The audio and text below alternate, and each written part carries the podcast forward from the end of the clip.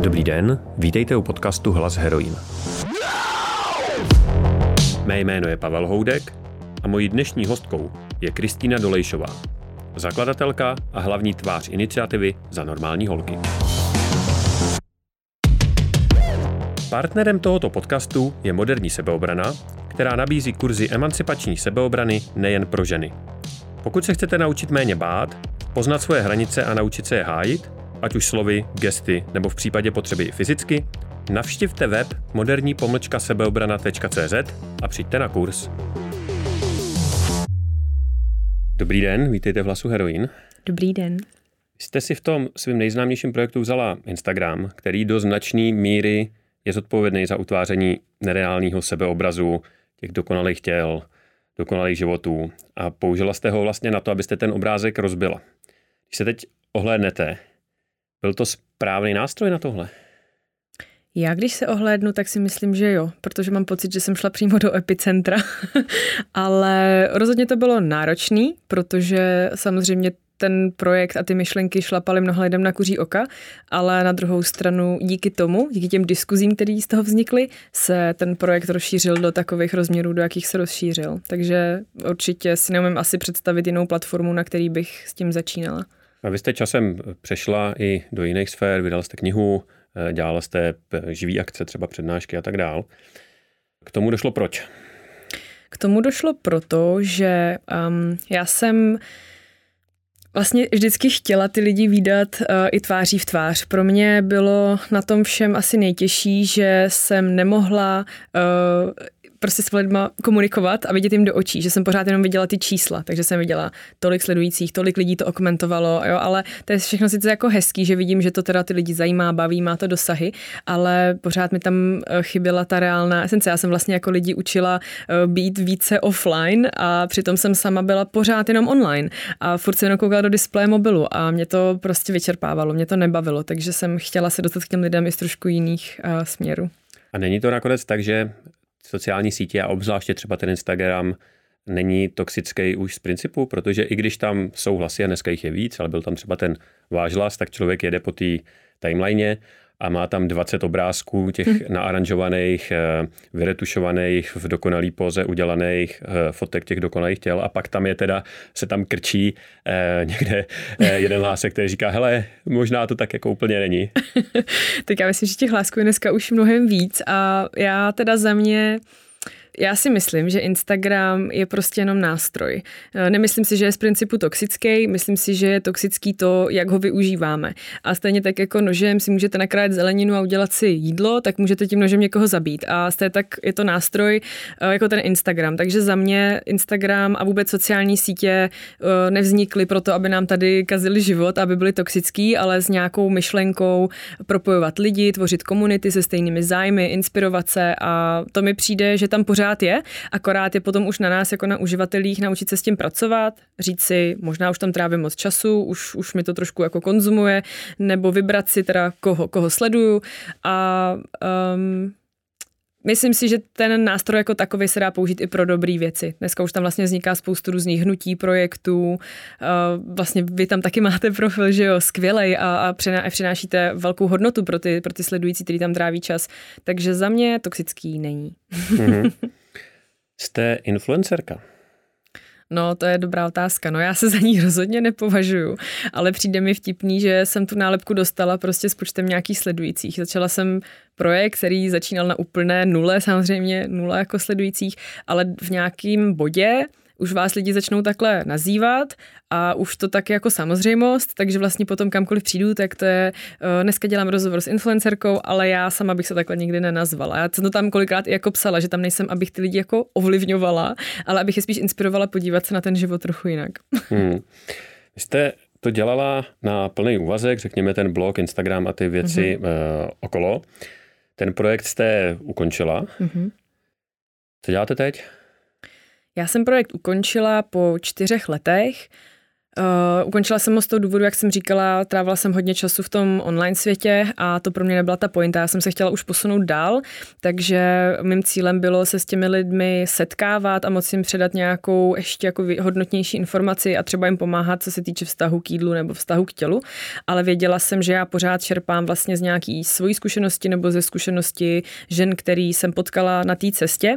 A to není dost. Prostě pokud se s někým chcete bavit o takovýchhle věcech, jako je třeba psychologie jídla nebo vztah k tělu, a tam se pak dostáváte samozřejmě třeba nějakých traumat, které způsobují, řekněme, emoční zajídání a spoustu jiných možností, tak je opravdu potřeba vědět, co, jako, že, že musíte si být jistí v tom, že víte, co děláte, mít aspoň nějaký profesionální background. Takže já jsem se rozhodla studovat a vlastně to nešlo už jako dělat oboje, takže já jsem teď nastoupila na eh, školu, studuji Eating Psychology, je to americký institut, je to to v angličtině, je to online a tam vlastně po dostudování já budu mít možnost dělat vlastně i jako praxi a potkávat se s lidmi, ať už jeden na jednoho, nebo dělat třeba nějaké skupinové uh, semináře na různá témata a reálně s těmi lidmi fakt jako jít do hloubky a pracovat um, třeba s jejich problémy s jídlem.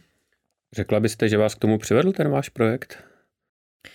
No, přivedl. Asi jako nějak přirozeně ten vývoj k tomu teda jako směřoval, ale já jsem si jednou dělala takovou hezkou myšlenkovou mapu na jednom semináři a zjistila jsem, že to téma se mě drží fakt už jako od dětství, že jako ono v pořád se kolem toho nějak jako motám, že já nevím, jestli mi to je nějak souzený, že už jsem si kolikrát říkala, já už na to kašlu, já už to vlastně nechci řešit, protože to téma je jako náročný, ale, ale nějak přirozeně mě to tam pořád táhne a vlastně je i vidět, že to, co předávám, ty lidi baví, že jim to pomáhá. Mně chodí hodně zprávy, ale třeba i od mužů, že se jako přiznávají k nějakým problémům k eh, sídlem, nebo že mají doma dceru, která má problémy a nechce třeba jíst, odmítá.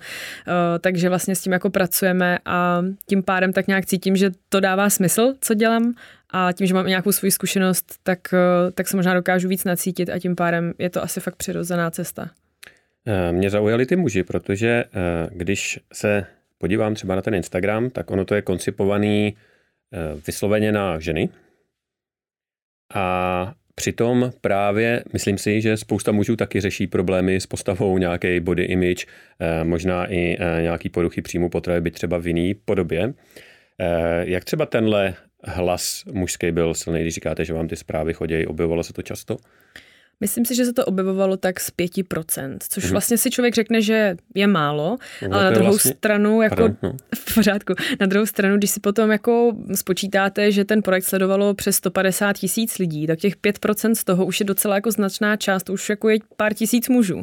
A tím pádem um, já to považuji za něco, o čem se moc nemluví a mělo by se, ale já jsem dostala mnohokrát ten dotaz, proč neuděláš i z normální kluky, proč je to jenom pro holky. a já si říkám, říkala, no já vlastně jakožto žena se asi nedokážu tak nacítit do role muže a tím pádem pochopitelně bylo asi jako lepší, kdyby to dělal muž. A měla jsem i několik zájemců, kteří říkali, že by do toho šli, ale z nějakého důvodu se k tomu nikdy neodhodlali. A já to asi chápu, ono je to jako mm, těžký, nebo myslím si, že pro muže by to bylo mnohem těžší vystoupit takhle na veřejnosti a začít řešit takový téma, protože samozřejmě žijeme ve společnosti plný předsudků ale určitě to téma se můžu dotýká, ať už je to teda osobní jako záležitost, jak jste tady popsal, eh, tak je to třeba záležitost ať už s dcerou, s partnerkou, takže Jo, bylo by to fajn, kdyby se to otevřelo víc. Já se vám skočil do řeči, za což se omlouvám, ne, ne, ale právě jsem chtěl říct, že by to vůbec nepřijde málo, za prvý vzhledem k tomu počtu, co jste říkala vy, ale vlastně i vzhledem k tomu, že to je projekt zaměřený na ženy, mm-hmm. který nějakým způsobem na muže neapeluje, takže už, když už jako muž sedne a napíše tam, tak mm-hmm. je tam vlastně už nějaká vyšší bariéra. A souhlasím s tím, že minimálně v tomhle bodu, v jakým se jako společnost zacházíme, tak eh, řešení třeba právě poruch příjmu potravy nebo nějakého pozitivního sebepřijetí jako mužského těla je ještě mnohem větší tabu, určitě jako u mužů, uh-huh. než u žen. Ale eh, vlastně mě napadá, a zajímavý mě i náš názor na to, že to taky může být právě tou prací, která předtím byla udělána, třeba z vaší strany a ze spousty jiných jako projektů a organizací, které se tomu věnují, že už tomuto pole připravili a dneska už to je téma u žen, mm-hmm. ale u mužů vlastně vůbec. No, mm-hmm. no um, asi, asi s váma souhlasím, protože já, když jsem třeba začínala ten projekt, mě to upřímně ani nenapadlo. Já jsem prostě fakt čerpala ze svý, uh, ze svý zkušenosti a pro mě to na začátku byla forma jako terapie, v podstatě sdílet to, to všechno, co se ve mně odehrává, ale už prostě tomu jednou byla ta nálepka daná, ten název tam už jednou prostě byl mm-hmm. a já jsem uh, tam během těch let i muže zapojila, dělala jsem na to různé příspěvky, měla jsem vlastně i ambasadory jako muže um, a to bylo fakt jako prýma, ale je pravda, že by bylo dobrý, kdyby se o tom mluvilo víc. Jenom mm. já si na to jako asi netroufnu. No. ne, to, to já to, uh, vám to nějak nepotřebovám, jenom byste to uh, nadnesla, tak mě vlastně uh, zajímá spíš váš názor na to a určitě souhlasím s váma, že z hlediska nějaký sebeidentifikace by asi bylo lepší, kdyby za normální kluky dělal kluk, než hmm, ne žena. To, eh, to určitě spíš mě zajímá, pokud eh, jste měla takhle třeba zpětnou vazbu, nebo jak říkáte, měla jste i ambasadory muže, což jsem si teda nevšiml, tak mě zajímá pohled na to, protože já jsem třeba ve středním věku a můžu říct, že já jsem si se svým tělem a jeho přijetím taky jako užil a vlastně až teď ve středním věku jsem s tím nějakým způsobem srovnaný. A Eh, vidím i okolo sebe, že to je téma, je to velký téma a třeba téma jako konkrétně poruchy příjmu potravy u mužů je věc, o který asi nenajdete vůbec nic, jako třeba napsaný, nebo se vůbec neřeší. A když, nebo až se do toho začne zanořovat, tak zjistíme, že to je možná úplně stejný fenomén jako u žen, si myslím. Mm-hmm.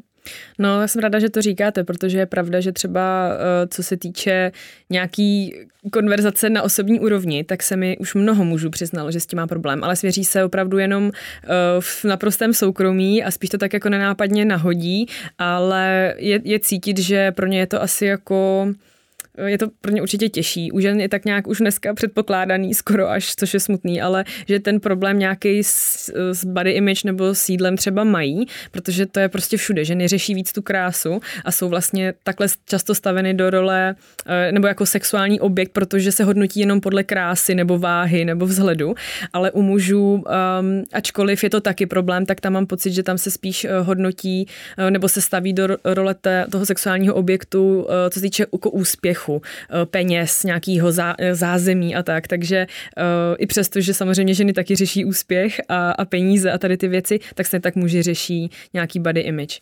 No a jak říkáte, ten tlak je naprosto šílený a i na ty muže to je zase všechno, co se týče fitness, že jo, a svaly a, a, a ne každý muž to prostě má, takže a je to jako naprosto v pořádku. A problémy s jídlem, co se mužů týče, tak to jsem si právě po těch osobních rozhovorech taky všimla, že to je jako mnohem častější, než jsem třeba vůbec tušila. No, eh, to zrovna přesně jsem se nadechoval, že jsem chtěl tohle říct, že když si vezmete nějaký fitness magazín, tak ta figura muže, která tam je, tak je prostě naprosto stejně nereálná eh, jako ty ženské těla, které nám prostě po generace ukazovali v těch ženských časopisech, nebo které nám ukazují v těch fitness eh, časopisech. A mm-hmm. když jsme u toho, co vy si myslíte o fitness průmyslu obecně? Hmm.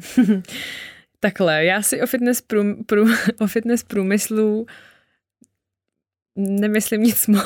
Mm-hmm. já, má, já mám takový jako neutrální asi postoj, protože za mě osobně samozřejmě nějaký zdravotní, zdravý životní styl a pohyb a, a péče o tělo jsou naprosto jako zásadní pro, pro naše zdraví. Takže to jako bez diskuze ale někdy mám pocit, že eh, ten fitness průmysl je zaměřený zaprvé na ty extrémy, eh, nereální, takže je to vlastně biznis jako každý jiný, ale taky mám pocit, že to často funguje spíš um, pro ty muže, protože eh, ať se nám to líbí nebo ne, tak muži a ženy nebo bytosti s mužskou a ženskou energií jsou eh, prostě rozdílní. Jsme si rovni, ale nejsme stejní. A co se týče fitness průmyslu, ale třeba i dietního průmyslu, tak je to velice založeno na výkonu, na tom, na té pravidelnosti a výkonu a, a počítání a jo, tolik sérií, tolik kalorií spálíš, ale vlastně ženský princip takhle moc nefunguje. Ženský princip funguje spíš na, um, je, to, je to víc takový uh, jak se zrovna cítím. Je to víc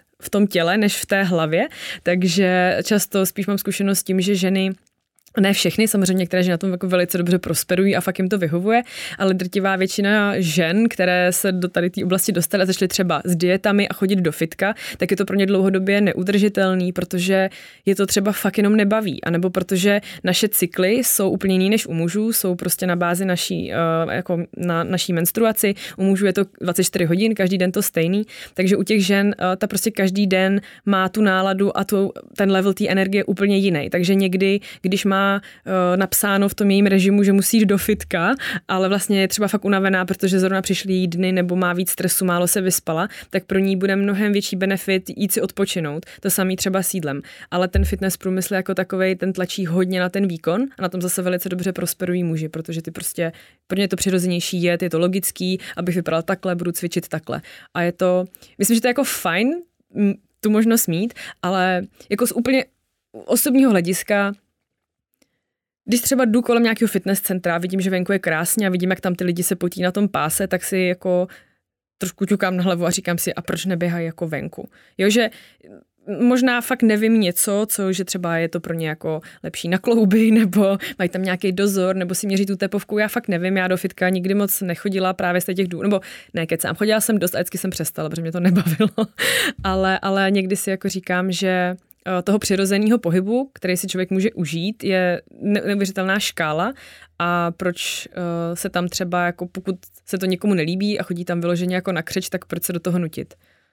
Já k tomu mám dvě poznámky. Eh, to, co jste říkala o mužích a ženách, tak si teda myslím, že je spíš stereotyp. Mm-hmm. Protože stejně jako jsou ženy, které prostě jsou orientované na výkon a jim to dobře. Mm-hmm. A znám jich několik. Eh, měli jsme tady třeba v podcastu zápasnici Magdu Šormovou, která jede dvoufázový trénink a je vlastně zápasnice na plný úvazek, tak stejně tak bude celá hromada mužů, kterým prostě nevyhovuje ten drill a i těm podle mě prospěje, když se jim zrovna nechce, tak když si spíš odpočinou. Že? Jo, proto já vlastně uh, jako vím přesně, co, co, na co narážíte, proto uh, tam vždycky zdůraznuju, že vlastně tady nemluvím o jako mužích a ženách jako takových, ale o těch principech. A samozřejmě jsou ženy, které mají více té mužské, toho mužského principu a přesně na tom skvěle prosperují a muži, kteří mají více toho ženského a naopak, jo, jako to vůbec není, jako nechci to škatulkovat rozhodně, že ženy jsou takové a muži jsou takový, vůbec to tak nemyslím, fakt se jedná spíš o to, co je pro nás přirozený. A každý máme obě ty energie, hmm. mužskou i ženskou. Já si právě myslím, že uh, u těch, uh, mluvím teďka te, za ty muže, jak mm-hmm. jste mhm. to pojmenovali, že to bude do značné míry stereotyp a že kdyby jsme šli do hloubky, tak zjistíme, že to možná uh, sejdeme někde na polovině, že ten výkon je spíš věc, která, uh, která je daná těma stereotypama, kterou do nás tlačí společnost. Ale to nechme mhm. být. Já proč jsem se ptal ten fitness průmysl, směřoval jsem k tomu, jestli do značné míry není právě zodpovědný za ten obrázek těch dokonalých těl, o který se vlastně všichni tak nějak snažíme a moc nám to nejde a pak z toho máme eh, přesně ty, eh, ty hm, špatné stavy, jako v lepším případě. Hmm, zodpovědný, to je, to je těžko říct, no. Ve smyslu, že hm, často vidím, že nějaký narážky eh, na těla, které nejsou ideální, se schovávají právě za to zdraví. Že? Říkají, no ale tohle není zdraví, jako mm-hmm. tohle je špatné a eh, všichni přece musíme, jako sport je důležitý a pohyb je důležitý a když budeš sportovat a budeš se hýbat, tak budeš vypadat takhle. Ale ty tak nevypadáš, takže to je špatně. Jo, chápu, chápu otázku. Um, jako jo, když to řeknete takhle, tak to dává dost jako smysl. Určitě těch faktorů, který jsou za to zodpovědný, je víc. Takže média, sociální sítě, uh, reklamy, dietní průmysl, fitness průmysl. Já myslím, že těch, uh, těch zodpovědných za to bude víc, ale ve finále jsme stejně každý jako zodpovědný sami za sebe, no, ale to je takový, že my to jako někde v srdci víme, jo, že prostě člověk, který je zdravý a prostě nevypadá jako, nemá ten sixpack třeba ten chlap a nemá ty nasvalený ramena, ale přitom je zdravý a, a plně funkční, ale je to prostě jenom o tom, že to je zase jenom jako trend. Musíme si to uvědomit, že když se podíváte třeba na magazíny, podívejte se třeba na Jamesa Bonda, jo, když prostě před x lety začínal uh, James Bond, jak vypadal ten, ten hlavní hrdina, ten herec, to byl prostě jako, řeknu, obyčejný chlap, prostě dneska by ho fakt vyhejtovali a řekli by mu, ať jde okamžitě na ten běžící pás, ale, ale my prostě to přeháníme, že jo, jak pro ty ženy, tak pro ty muže přeháníme. Um, chceme, aby měli jako extrémně moc estrogenu ty ženy a moc testosteronu ty muži, takže ty musí být nasvalení a mít ten sixpack, ženy zase ta obrovská prsa, ale se přitom utlí pas, ale my jsme každý úplně jiný, takže um, jako je asi dobrý o tom mluvit, takhle, jak o tom třeba mluvíme teď, a kdo si to poslechne tak příště, až se se třeba podívá do zrcadla, tak stačí, aby si jako šel zpátky do sebe a řekl si, hele, ale jako fakt jako jim zdravě, starám se o sebe, cvičím, dopřávám si dostatek spánku a tyhle základní věci. A to prostě stačí. Jako jsem mobilní, došáhnu kam potřebuju, zvednu nebo unesu, co potřebuju a to je dobrý, to mi jako stačí, že jako fakt potom už to, co je navrh, takový ty vyrýsovaný svaly a tohle, jako do do života je to v podstatě jako nepotřebný. Je to, je to dobrý na ty soutěže, třeba, že zvednu tolik na bench a nebo něco tady utáhnu, to určitě jako musí být fajn a určitě to pracuje nějak s psychikou, ale jako ne, není to do života to nejdůležitější. Před pár měsíci se dal Kosmopolitán na obálku, respektive ne na obálku, ale na takový vizuály obálky, který používá na sociálních sítích eh, vlastně devět různých těl a mezi nimi tam byla instruktorka jogy Jessanim Stanley, která eh, nemá úplně konvenční tělo, eh, je to tak nějak při těle, když to řeknu. A to vyvolalo absolutní bouři Eh, všechny reakce byly ve stylu, to je propagace obezity, mm-hmm. to je hrůza, to je zase úplně jako obráceně, dobře, možná jako předtím, když se tam dávali ty úplně jako 40 mm, kilový jako holky, jak to bylo špatně, ale tohle je úplně jako špatně. Eh, zachytila jste tu kauzu? Já jsem, nevím, jestli, jestli jsem zachytila přesně tuhle kauzu. Zachytila, nebyla na obálce ta paní? Mm-hmm. Tak jsem, jo, tak to, mě, tak to mě neminulo teda, jestli to je ono. Um, myslím, že se to potom hodně i um, ještě rozebíralo dál, když, uh, nevím, jestli hnedka další vydání nebo pár čísel na to zase byla úplně jako opačná message, která šla, která šla z titulky. Um, jako takhle, za mě to, že někdo um, sdílí, jak to mám, jak to mám popsat jednoduše, um, ta kauza mě neminula, ale já si vůbec nemyslím, že to, že nějaký, ať už časopis nebo třeba nějaká firma, co prodává spodní prádlo nebo sportovní oblečení, to, že dá do své kampaně někoho, kdo je při těle nebo má třeba, uh, já nevím, můžu to být lidi, kteří mají, uh, jsou třeba bez ruky nebo mají nějaké jiné jako uh, indispozice, tak jako to pro mě není propagace obezity. Pro mě je to jenom o tom, že opravdu každý jsme jiný a přece i ta žena, která má teda tu nadváhu, má přece právo cvičit. Oni propagují cvičení, oni nepropagují to, jak ta žena vypadá. A já jako jsem pořád překvapená, že to lidi takhle vnímají, protože co oni vlastně teda chtějí? Oni chtějí, aby teda tihle asi jako lidé s nadváhou byli štíhlejší. No ale aby byli štíhlejší, tak přece jako v rámci zdravého životního stylu budou asi i cvičit. No a co se potom děje je, že když ty lidi, lidi pak se sebou fakt něco chtějí dělat a chtějí třeba do toho fitka nebo sít zaběhat a půlka lidí se jim vysměje, že jako ta je tlustá nebo ten je tlustý, tak co udělají ty lidi? Zase se zavřou doma a budou to zajíst, protože jsou z toho smutný. Takže jako pokud někdo chce, aby teda jsme byli zdravější a štíhlejší, tak tohle rozhodně není za mě cesta. Pro mě to je prostě jenom propagace toho, že žiju. Jako když vidím na pláži ženu, která má nadváhu, tak taky nepůjdu za ní a neřeknu jí, no to je fuj nechutný, běž okamžitě domů, ty tady propaguješ obezitu a všichni lidi kvůli tobě budou taky tlustý, protože si budou myslet, že to je v pořádku, ležet na pláži a být tlustá. Za mě to je prostě nepochopitelný. Pro mě to je prostě jenom žena, která teď žije svůj život, ať je jakákoliv a máme v životech prostě fáze a, a Bůh ví, co zatím je, jako to, No, takže to, já bych se asi rozčílila. to se eh, klidně rozčilte. Tam je ještě vlastně eh, ten důležitý detail, že eh, paní Stanley je instruktorka jogy, která dělá mimo jiné i crossfit mm-hmm. a uh, udělá jako věci, které si myslím, že tak 95% lidí, kteří psali, uh, že to je propagace obezity, tak nikdy neudělá. Jako udělá perfektní stojku, chodí po rukách, prostě cvičí a uh, když by jsme to dali za nějakou plentu a podívali se na ty její výkony, tak objektivně má jako formu jako prostě, já nevím, 10-5% možná populace, mm-hmm. takže to ještě bylo jako úplně jako absurdní na druhou. Já mám teď ve škole eh, jednu eh, nebo několik přednášek, kde tam mám předmět, který se týká, eh, jmenuje se to um, obesity paradox, jakože obezita, v, když je jako paradoxem a to je vlastně pojednává o tom, že uh, jsou prostě lidé, že tím, jak jsme každý jiný, takže jsou lidé, kteří opravdu více prosperují s nadváhou a vlastně jejich tělu to, to prospívá. Uh, jsou často fáze v životě, kdy naopak to tělo opravdu potřebuje víc té energie. Já mám třeba kamarádku, která je po rakovině a během té léčby jí vyloženě dali takové léky, aby přibrala 20 kg, protože kdyby je neměla a ona opravdu, když si to porovnáte, jak byla třeba štíhlá předtím, tak vypadala, že je fakt jako zavoděná, natekla a na první pohled vypadala jako člověk, který je fakt jako, že přibrala hodně, ale ona kdyby neměla tu nadváhu v, v tady během toho období těch dvou let, tak by tu rakovinu pravděpodobně třeba nepřekonala.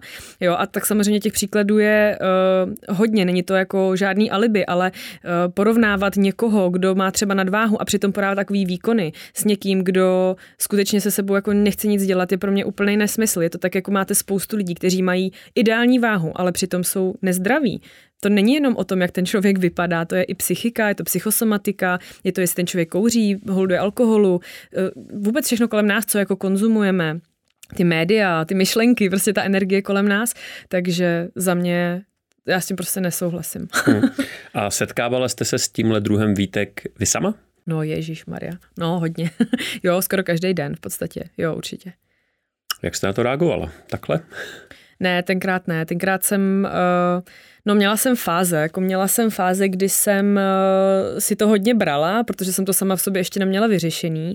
Potom jsem měla fáze, kdy jsem měla hodně tendenci to jako furt vysvětlovat a obhajovat, protože jsem měla jako pocit, že to je opravdu ta podpora toho, Eh, té myšlenky a že to těm lidem vysvětlím, ale pak jsem pochopila, že jim to fakt nevysvětlím a že pro mě je důležitý jakoby dál jet tu myšlenku a že ty lidi si k tomu jednou přijdou opravdu sami. A pokud ne, tak jasně, každý má, má jako právo na svůj názor, ale je pravda, že já jsem to jednu dobu řešila i na terapii, že jsem říkala, já nevím, jak si s tím jako poradit, ale my jsme to tam probrali, takže jsem dost začala chápat postoj i těch lidí, proč to takhle třeba berou. No a musím říct, že um, jako takhle, chodí to pořád, ale já potom vždycky říkám, dobře, ale vemte si, že ty, jako třeba všimla jsem si těch reakcí. Byla to třeba reakce na, já jsem zorganizovala s asi 150 dívkami a ženami závod um, Spartan Race. To jsou takový ty závody, kde se plazíte bahnem musíte běhat a různý překážky a je to docela náročný. A my jsme vlastně zorganizovali ještě s jedním kamarádem, Alexem Trainerem, uh, po asi 17 městech celé republice na 4 měsíce tréninky a potom jsme měli celou startovní vlnu a šli jsme ten závod teda uběhnout. A byly tam dívky, které které opravdu měly velkou nadváhu a nikdy předtím ani nesportovali. A najednou tam stáli na startu a šli do toho prostě po hlavě a dokončili to. Všechny holky to dokončily. Jako pro mě to byl obrovský moment, pro mě to bylo fakt dojemný, když jsem viděla, že ty holky pro sebe něco udělali. A to je pro mě ta sebeláska, o které já mluvila. Ale když potom jsme třeba sdíleli fotky z toho závodu, tak se vždycky našel někdo, kdo tam prostě přišel si kopnout do nich a říct jako, že takováhle holka by vůbec ani neměla vylézt z baráku. Jo? A to je pro mě prostě já už jsem pak neměla důvod to těm lidem neustále vysvětlovat, protože pro mě bylo mnohem důležitější, že tady vidím prostě reálný nějaký pokrok u ženy, která pochopila, že má fakt jako sílu a dokáže jako cokoliv, když bude chtít. Takže už jsem to pak hodila za hlavu. Já myslím, že to nikdy nezmění upřímně. No. Když říkáte, že jste eh, do nějaké míry pochopila motivace těch lidí, tak to mě zajímá, jaký jsou. Mm-hmm. No, my jsme vlastně probírali to, že často uh, ti lidé si sebou uh, pravděpodobně nesou něco třeba z rodiny, to znamená, že jim třeba mo- bylo předkládáno od rodičů, uh, tohle už nedojídej, budeš tlustá, nebo budeš vypadat jako někdo, že tam je vždycky nějaký motiv zatím, že veškeré naše chování vlastně je podloženo nějakou emocí, která je pod tím. No a pokud ty lidé uh, takhle mají potřebu uh, hejtovat někoho s nadváhou, tak je to často, protože oni sami jsou v nekomfortu, když tu osobu vidí. A ten nekomfort vychází z nějakého důvodu, který my už ale nevíme. To už bychom se museli pobavit s tím člověkem. Ale vlastně eh, pointa je, že toho člověka se to doopravdy netýká a lidi často přichází s argumentem právě zdraví. Jo, prostě není to ale zdraví. Vždyť je to, všichni to ví, že bude mít prostě infarkt. Ale pokud člověk eh, skutečně dbá na lidský zdraví, tak nepůjde hejtovat někoho na internetu a říkat mu, že je tlustej, ale půjde a založí si svůj profil, kde bude mluvit o zdravém životním stylu. Takhle podpoříte lidi, aby jako to je, to je nesmysl. Mě to, při, mě to připomíná třeba jednu slečnu, která mi kdysi psala, že založila boj, eh, že založila profil, kde bojuje proti anorexii. A ten profil byl plný fotek dívek s anorexí a ona to tam dávala jako takhle to být nemá, takhle můžeš dopadnout. No ale pochopitelně, co se stane je, že ty dívky, které tu anorexii mají, si tam chodily pro inspiraci, že jo? Takže co to je jako za boj? Takže když půjdu a vyhejtuju uh, tu osobu, která má teda nadváhu, tak tím nedocílím něčeho jiného, že bude mít možná větší nadváhu, protože toho člověka se to dotkne, jeho to zraní, že jo? A jak s tím bojujeme nejčastěji jídlem. No takže já jsem té holce řekla, dobře, tak chceš bojovat uh, proti anorexii, založ profil, kde budeš podporovat zdravý životní styl a ukazuj, jak se dá docílit zdravý štíhlý postavy, aniž by si musel přijít třeba o zuby a o vlasy a o menstruaci. Takže mi to přijde to stejný. Tenhle člověk si potřebuje jen kopnout, ale, ale kdyby opravdu mu záleželo na zdraví, tak udělá něco pro to, aby podpořil lidi v tom zdraví. Takže ty lidi mají spíš problém sami se sebou, Rozhodně. když to, když to shodnu. Rozhodně. Uh, ono je, je zarážející, že naopak, že jo, když eh, do té, tam, ono to je pořád u většiny časopisů, jsou tam ty ultra štíhlí ženy modelky, tak uh, tam ten argument zdraví nikdo nevytahuje a ono to pravděpodobně bude srovnatelný se zdravotníma no, následkama, ale nikdo neříká, ne, to, tohle nemůžete ukazovat, jako tu štíhlost, jako to je. Jo, ale to není jenom jako, dobře, tak pokud je to o zdraví, tak když třeba přijde člověk, který má, my jsme teď natáčeli klip pro Evu Farnou a tam prostě prostě byly různé ženy a měly například, že museli mít stravu skrz jako trubičku do žaludku, byly tam ženy po amputaci, byly tam ženy s popáleninami, s různými jako problémy. No a když se na ně jako podíváte, tak vlastně první, co vás napadne je, ale oni nejsou zdraví, protože zdravý člověk má dvě ruce, dvě nohy, může běhat, může normálně jíst, ale většina z nich fakt nemohla. Takže co, takže půjdu a řeknu, ne, ne, ne, tak tebe taky do časopisu v žádném případě nedám, protože nejsi zdravý. Zdraví je tak široký spektrum, tak spe, jako pestrá škála různých faktorů, to, to prostě nejde jenom zaměřit na to, co, o čem se tady bavíme. No. Hmm. Vy do značné míry mluvíte z vlastní zkušenosti, protože jste eh, měla něco jako náběh na poruchu příjmu potravy, který vám spustili právě poznámky Sokolí. Co to bylo eh, za poznámky? Byly takhle ostrý, nebo to spíš byly takový ty eh, nevinný, nebo nevinný, v uvozovkách nevinný řeči, právě typu ty, ty si přibrala a tak dále? No, takhle, tak to se jako musíme vrátit zpátky přibližně o 17 let, to fakt bylo jako v, v době, kdy mi bylo třeba 13, 14 a já mám pocit, že já jsem vždycky začala pozorovat, že to nebyly ani až tak jako byly to taky pak párkrát poznámky, ale bylo to spíš o tom, že jsem začala vyloženě pozorovat, že to moje tělo, jak se mění, tak je jiný od těch ostatních a hlavně i od těch modelek, co byly tenkrát v těch dětských nebo dívčích časopisech. A já jsem viděla, že já jsem prostě jiná a že, um, že bych se jako ráda dostala do toho ideálu, protože jsem měla pocit, že teda budu asi víc akceptovaná. Já jsem hlavně teda ještě v rodině měla, um, nebo mám uh, maminku, která vždycky byla velice štíhlá a já už někdy třeba v těch 13 letech jí váhově dohnala a ona, ona Myslím si, že jako vážila třeba deset let mého života i mnohem méně než já a stejně tak jsem měla tetu, která vždycky byla jako hodně štíhlá a měla jsem bratránka, který se do mě jako navážel, jakože že teda jsem asi větší než oni a tak. Potom třeba nějaký poznámky ve škole, potom otevřete ten časopis a ty to tam přesně vidíte, jo. Takže ono se to spíš tak jako naakumulovalo, nebo to nikdy, že by mi někdo řekl tu větu, která to ve mně jako spustila, ale spíš tak nějak jsem to asi jako už dítě, jak to tak jako absorbujete to, to okolí, začala cítit, že asi teda se mnou je něco špatně. Jenomže vlastně tenkrát, když se na to podívám, tenkrát se mnou nebylo špatně vůbec nic. Já jsem měla úplně naprosto normální zdravou váhu, ale tam, jak se to spustilo a začaly ty diety a začaly všechny ty, ty kolotoče, tak tam vlastně jsem začala pak paradoxně opravdu přibírat, protože jsem si rozhodila ten metabolismus a protože jsem na to dávala takový důraz, že prostě už jako to tělo bylo unavený, takže se, jsem se pak docpávala sladkostma, to tělo si jako poradí. No. Takže vlastně paradoxně tímhle já jsem si pak způsobila skutečně třeba nadváhu, kterou kterou jsem předtím ale vůbec na začátku neměla. Když bychom to eh, obrátili, tak co za poznámky lidem neříkat, aby se jim nedělo tohle? no, to si asi netroufnu takhle říct, protože tam strašně, tam spíš než na té poznámce záleží na tom jedinci a to, jak to dokáže zpracovat. Takže někdo je velice odolný a můžete mu říct to nejhorší na světě a on se na vás usměje a prostě je mu to úplně jedno. Eh, můžete říct, ale naopak mladý holce třeba jenom je, ty si zhubla a tobě to sluší a ona okamžitě začne si řekne, wow, takže když jsem hubená, tak je to asi jako pochvala, je to dobrý a začne hubnout a už to jede, jo. Takže um, spíš než jako um, řešit, co můžeme a nemůžeme říct, aby spíš pracoval každý sám na sobě a na tom, na té sebe důvěře, že takhle, jak je to, jak to je, tak je to v pořádku, nebo třeba není, mám na čem pracovat a, a pracuji na tom a vím to a to stačí. Jak tomu dát nějaký rozumný hranice sám pro sebe? Eh, dejme tomu, když eh, se vidím, takhle jak vy říkáte, nebo jak jste říkala, já se vidím, že to moje tělo není úplně takový, jako bych třeba chtěl, eh, ať už z jakýchkoliv důvodů, a začnu to nějakým způsobem měnit. Jak si nastavit zdraví hranice, aby to nedošlo třeba na jedné straně k poruchám příjmu potravy nebo na té druhé k nějakému prostě fanatickému cvičení, který je dlouhodobě neudržitelný a vlastně mě nějakým způsobem taky poškozuje. Mm-hmm.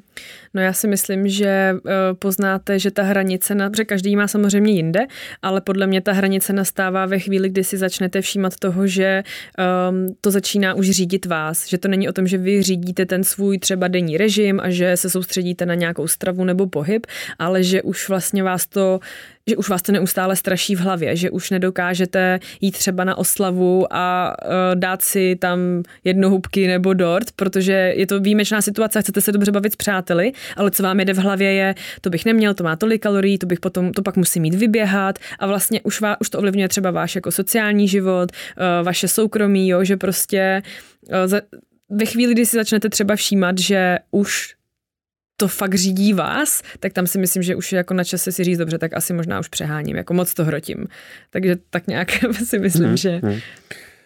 Mě jenom tady vyskakuje v hlavě poznámka vlastně z toho, co říkáte, když přemýšlím o svém okolí, tak znám mnohem víc mužů, který to mají takhle, než žen. Fakt? No, to, to určitě. A tak eh, je potřeba teda doříct, že já se pohybuju hodně jako mezi sportovcema nebo ve sportovním prostředí, mm-hmm. ale když si takhle vybavím lidi, kteří přijdou přesně na tu oslavu a řeknou, ne, já mám tady takovýhle režim a to bych prostě přesáhl tady eh, normu na sacharidy nebo něco podobného, tak eh, takových mužů znám dost. Tak. Hmm. Což eh, jenom vlastně vede zpátky k tomu, že eh, si myslím, že to je velký mužský téma mm-hmm. a mělo by se časem zvednout. Tak Nicméně, pojďme to řešit. no asi jo. Eh, vrátíme se k projektu za normální holky. My jsme řekli, že jste ho ukončila. Jestli to chápu dobře, tak jste ho vlastně ukončila na tvrdo, prostě konec nějak nepokračuje, ne, ne, nedošlo tam k nějakému předání nebo k něčemu podobnému. Je to mm-hmm, tak? Je to tak. Hráli tam roli jenom osobní důvody, nebo tam bylo i e, něco dalšího? Třeba právě to, že hlasy tohohle typu už jsou mnohem častější v tom veřejném prostoru. My jsme mluvili, že se dostali třeba na obálku Kosmopolitanu a je běžný o těchto věcech mluvit, zatímco když jste začínala, tak jste byla de facto jediná. Mm-hmm. No, já se, jako těch důvodů je určitě víc. Částečně to bylo, jak jsem říkala, že jsem nechtěla trávit tolik času u té obrazovky. Cítila jsem taky, ale že už se potřebuju posunout, že už vlastně skoro až jako recykluju ten obsah, že už jako trávím u toho tolik času, že nemám prostor se vyvíjet dál a nemám dál co předávat, že potřebuji si od toho trošku odosobnit. Zároveň to pro mě bylo strašně časově náročný, často to bylo i dost vyčerpávající, přiznám se, že někdy jako komunikace s lidmi přes sociální sítě, že jsem občas jsem měla jako chuť to hodit fakt do zdi, jo, že už jsem říkala, už prostě už to jako nebaví, to je opravdu o ničem, já chci lidi, který, protože to bylo toho se stal takový jako fenomén a byl to tak velký, že já jsem už to nedokázala sama jako žonglovat pořád. A já jsem věděla, že tím, jak je to veřejný, takže tam přijde kdokoliv si kdykoliv kopnout a, nebo podkopnout tu moji snahu tady něco jako změnit.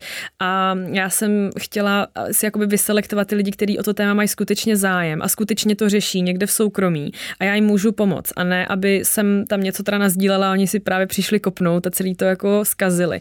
Takže to bylo tohle, pak to studium. Um, No, těch důvodů bylo určitě víc. Takže spíš osobní důvody, když to, jo, když to shrneme. Ale jako když, když to jako takhle zpětně vidím, tak uh, já si myslím, že uh, jsem klidně mohla skončit i jako dřív, protože uh, mě to bylo jako líto. Já jsem prostě, samozřejmě jsem si to vybudovala od nuly, byl to takový mé miminko a ne, ne no to tam jako nechat a vlastně už s tím nepracovat, tak mi to bylo líto. Ale já teda mám pocit, že ten můj záměr byl splněný o milion o milion procent ještě víc, než jsem vůbec jako tušila, že by se to mohlo jako stát, protože když jsem pak viděla, kolik právě dalších projektů ještě vzniká s tím stejným tématem a že už se o tom mluví mezi, jako ve sférách třeba celebrit a tak, tak jsem věděla, že to splnilo svoje a že to tam můžu nechat a že o to téma bude dobře postaráno. Hmm. Můžeme to vzít jako takovou příležitost to třeba eh, teďka zpětně zhodnotit, když eh, se ohlídnete zpátky, tak eh, Mluvili jsme o tom asi teďka, co vám ten projekt dal. Co vám vzal na druhé straně? Mm-hmm. No, vzal. Já asi nedokážu nic moc najít, jako možná někdy takový, ty, eh, takový ten čas, který místo toho, abych je trávila eh, s lidmi okolo sebe, tak jsem potřebovala dodělat něco do práce nebo tady ještě rychle něco odepsat, jo, že jsem si tam neuměla ještě nastavit ty hranice, ale jako suma sumárum nemám pocit, že by mi něco vzal. Co na něm bylo nejtěžší? Nejtěžší. Byla třeba nějaká chvíle, eh, která byla obzvláště těžká, nebo něco, když se teďka ohlídnete a říkáte si, ty jo, tak to, to, tohle byl fakt záběr. Mm-hmm. No, měla jsem určitě, myslím si, že minimálně dvě období, kdy jsem s projektem chtěla skončit už během té doby a to právě kvůli návalu těch negativních reakcí.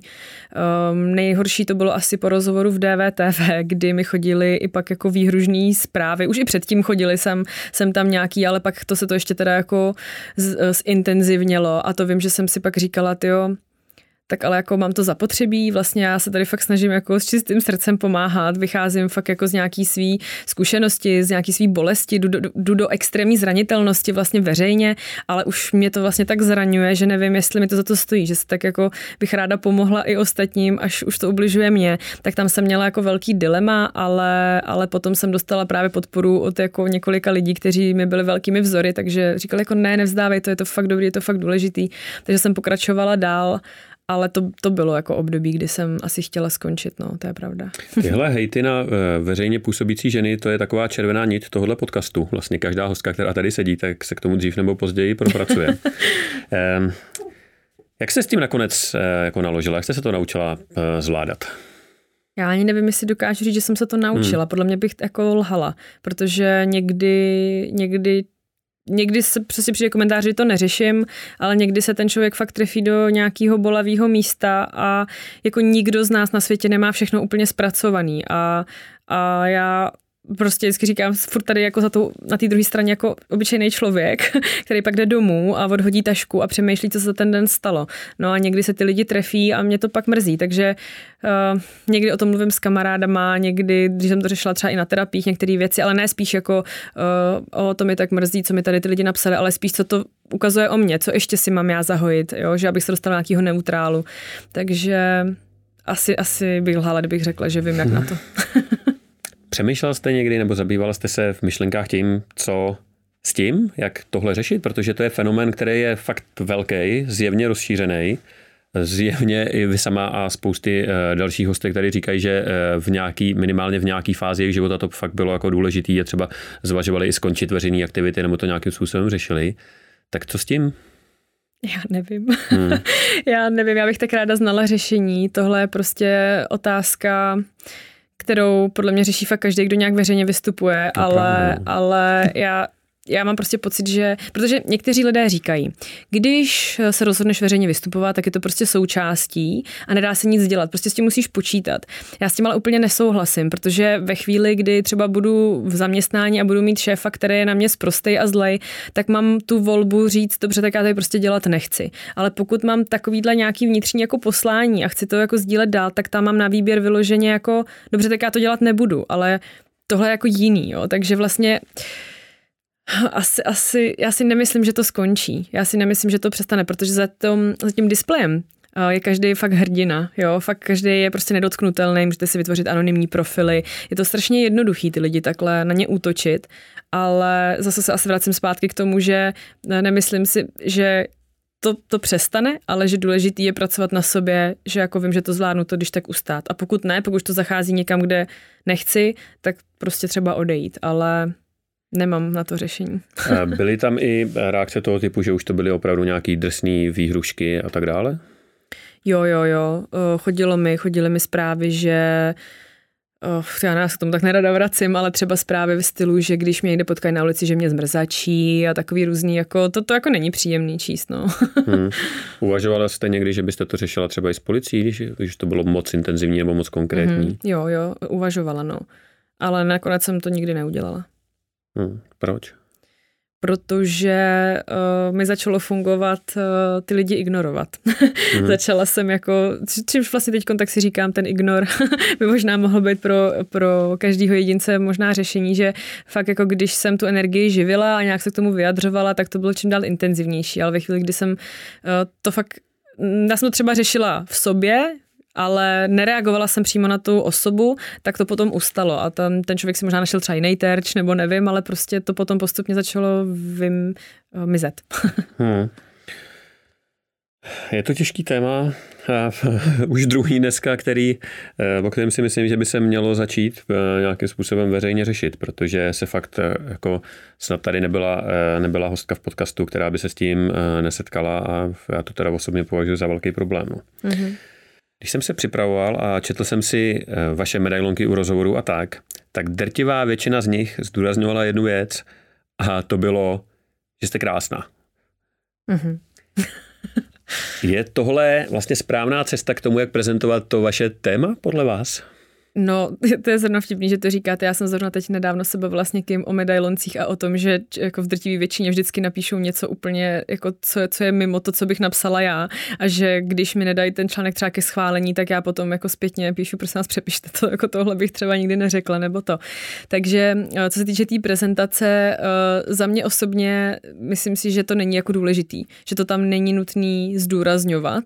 Já, eh, co se týče té tý krásy a, a toho, že to pro lidi je nějakým způsobem důležitý, eh, o tom mluvím v projektu, ale nesouhlasím s tím, aby v medailonku bylo jako že, že, že, že je krásná, jako to tam prostě nehraje absolutně jako roli a hlavně to je zase, jako kdo to, kdo to může určit, jako pro něk, ně, jako někdo mi říká, ty jsi tak krásná, někdo mi se říká, fuj, to bych si ani nikolo neopřel, jako kde je pravda, jo, to je prostě na, na, podle mě naprosto nedůležitá informace v rámci toho, co se snažím dělat. No. No, právě tak mi to přišlo, že to vlastně, nebo z mýho pohledu to tak trošku schazuje, protože to většinou bylo, tady je prostě Kristýna, která dělá kampaň za, za normální holky, ale ve skutečnosti je to vlastně krásná žena. No a to jo, je jako akorát, zajímavý. No, mhm. pojdete. Pardon, že vám to skáču, ale že to fakt potom právě způsobuje strašně moc uh, nedorozumění, že potom přesně reagují lidi a reagují, reagují různě, ale reagují třeba někdo, no jo, to by se to kecá, když jsi takhle hezká, to o tom můžeš mluvit. A někdo zase řekne, no jo, ona je prostě ošklivá, uh, tlustá a má uh,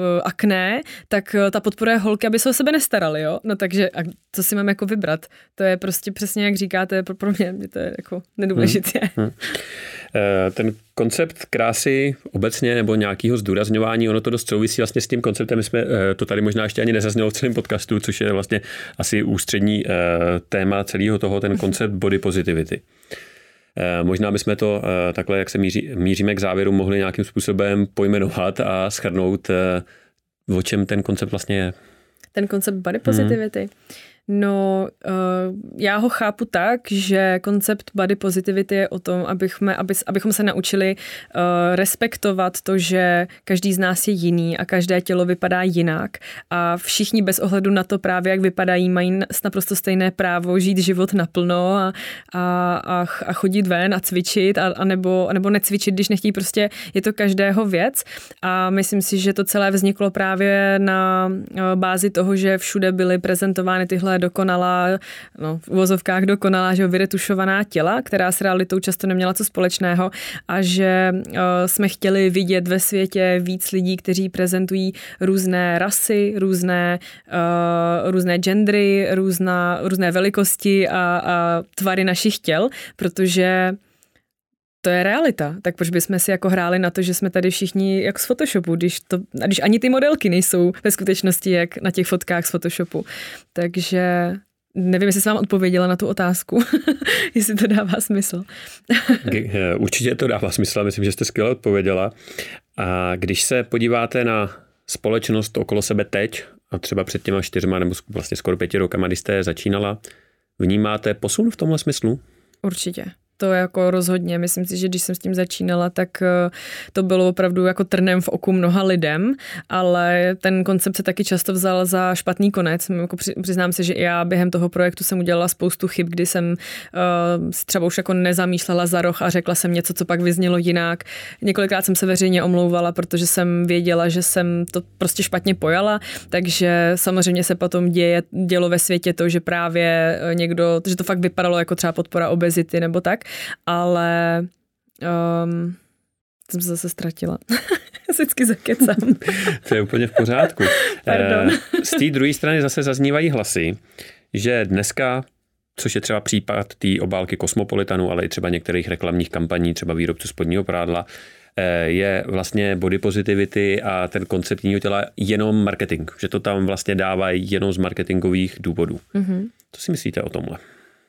Já si myslím, že jestli je to pro dobrou věc, tak ať je to klidně marketing. Jako jestli nějaká uh, firma prodá víc podprsenek, protože má na billboardu ženu uh, třeba po rakovině prsu, nebo, nebo hubenější, nebo silnější, nebo vysportovanější, tak ať, jako jestli ta message pro mě je důležitá ta message a pokud ta message je důležitá a něco může změnit k lepšímu, no tak ať je to klidně marketing. Jo. Tam, myslím, že tady máme jako spoustu jiných průmyslů, který prodávají nesmysly a vydělávají jako biliony dolarů na tom, že lidi přesvědčují o tom, že s nimi něco špatně, tak proč to jako neotočit? Hmm.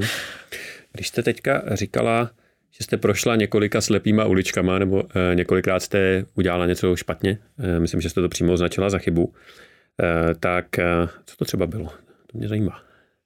Uh, myslím si, že to často byl můj humor, že já mám takový dost jako sarkastický humor, občas takový černý humor a vím, že ne každému to třeba může být pochuti, takže jsem třeba někdy sdílela takový ty vtipný jako meme nebo, nebo nějaký příspěvky, které třeba působily jako, že se naopak vysmívají třeba dívkám, které jsou štíhlejší, což prostě uh, by mě fakt mrzelo, kdyby to takhle působilo, takže jsem to pak třeba stáhla, že opravdu jsem to viděla jako vtip a, a ne, už jsem nezamýšlela potom teda dál, takže určitě se tohle párkrát stalo. Ale, ale no, je, to, je to pro mě jako těžký, to, to, tady to, tam jsem jako nevěděla moc, jak s tím občas, nebo občas jsem nevěděla, jak s tím pracovat, protože uh, mám ráda humor, ráda se směju a myslím si, že mi to i pomáhá ten uh, svět nevidět tak černě, ale v dnešní době už je opravdu těžký si udělat adekvátní humor z čehokoliv, protože někdy mám pocit, že věci bereme hodně, hodně vážně. A když se třeba podívám zpátky, řekněme, na seriál Přátelé, tak jestli jste to někdy viděl, tak třeba v těch, teď už je to jako spoustu let, co to ukončili, ale vlastně to natáčeli deset let a během deseti, těch deseti let tam bylo spoustu různých vtipů, například na uh, sexualitu, na gender, na vegany, na spoustu jako témat. A tenkrát to bylo v pořádku, tenkrát se nad tím opravdu lidi jenom pousmáli a šli dál, ale jsem si na milion procent jistá, že kdyby některé díly vydávali dneska, tak by to prošlo tvrdou cenu cenzurou, aby to někoho třeba nenaštvalo. Jo, že dneska už je těžký podle mě udělat si nějaký jako prostě jenom humor a zasmát se a nechat to jako bejt. Ale, ale zase jsem za to vzala tu zodpovědnost. Jako věděla jsem, že tady mluvím o důležitém tématu a že to někdy bylo nevhodný a jako ten feedback jsem si vzala po každý jako k srdci. Mm-hmm. Je něco, co byste chtěla dodat nebo vzkázat? Nejhorší otázka nakonec. um, asi, asi mě nic nenapadá. Já jsem, uh, já jsem ráda, že jste mě pozvali, bylo to příjemný, uh, příjemný povídání. Dělám, uh, nebo mám ráda to, co vy děláte, moc se mi líbí vaše iniciativa, ale za mě asi, asi dobrý, já děkuju. Tak jo, tak děkuju, že jste si našla čas a přišla jste si se mnou popovídat. Trvalo nám to dlouho, než jsme se dokázali no, domluvit, ale, ale myslím, že to stálo za to. Díky, mějte se hezky. Taky krásný den.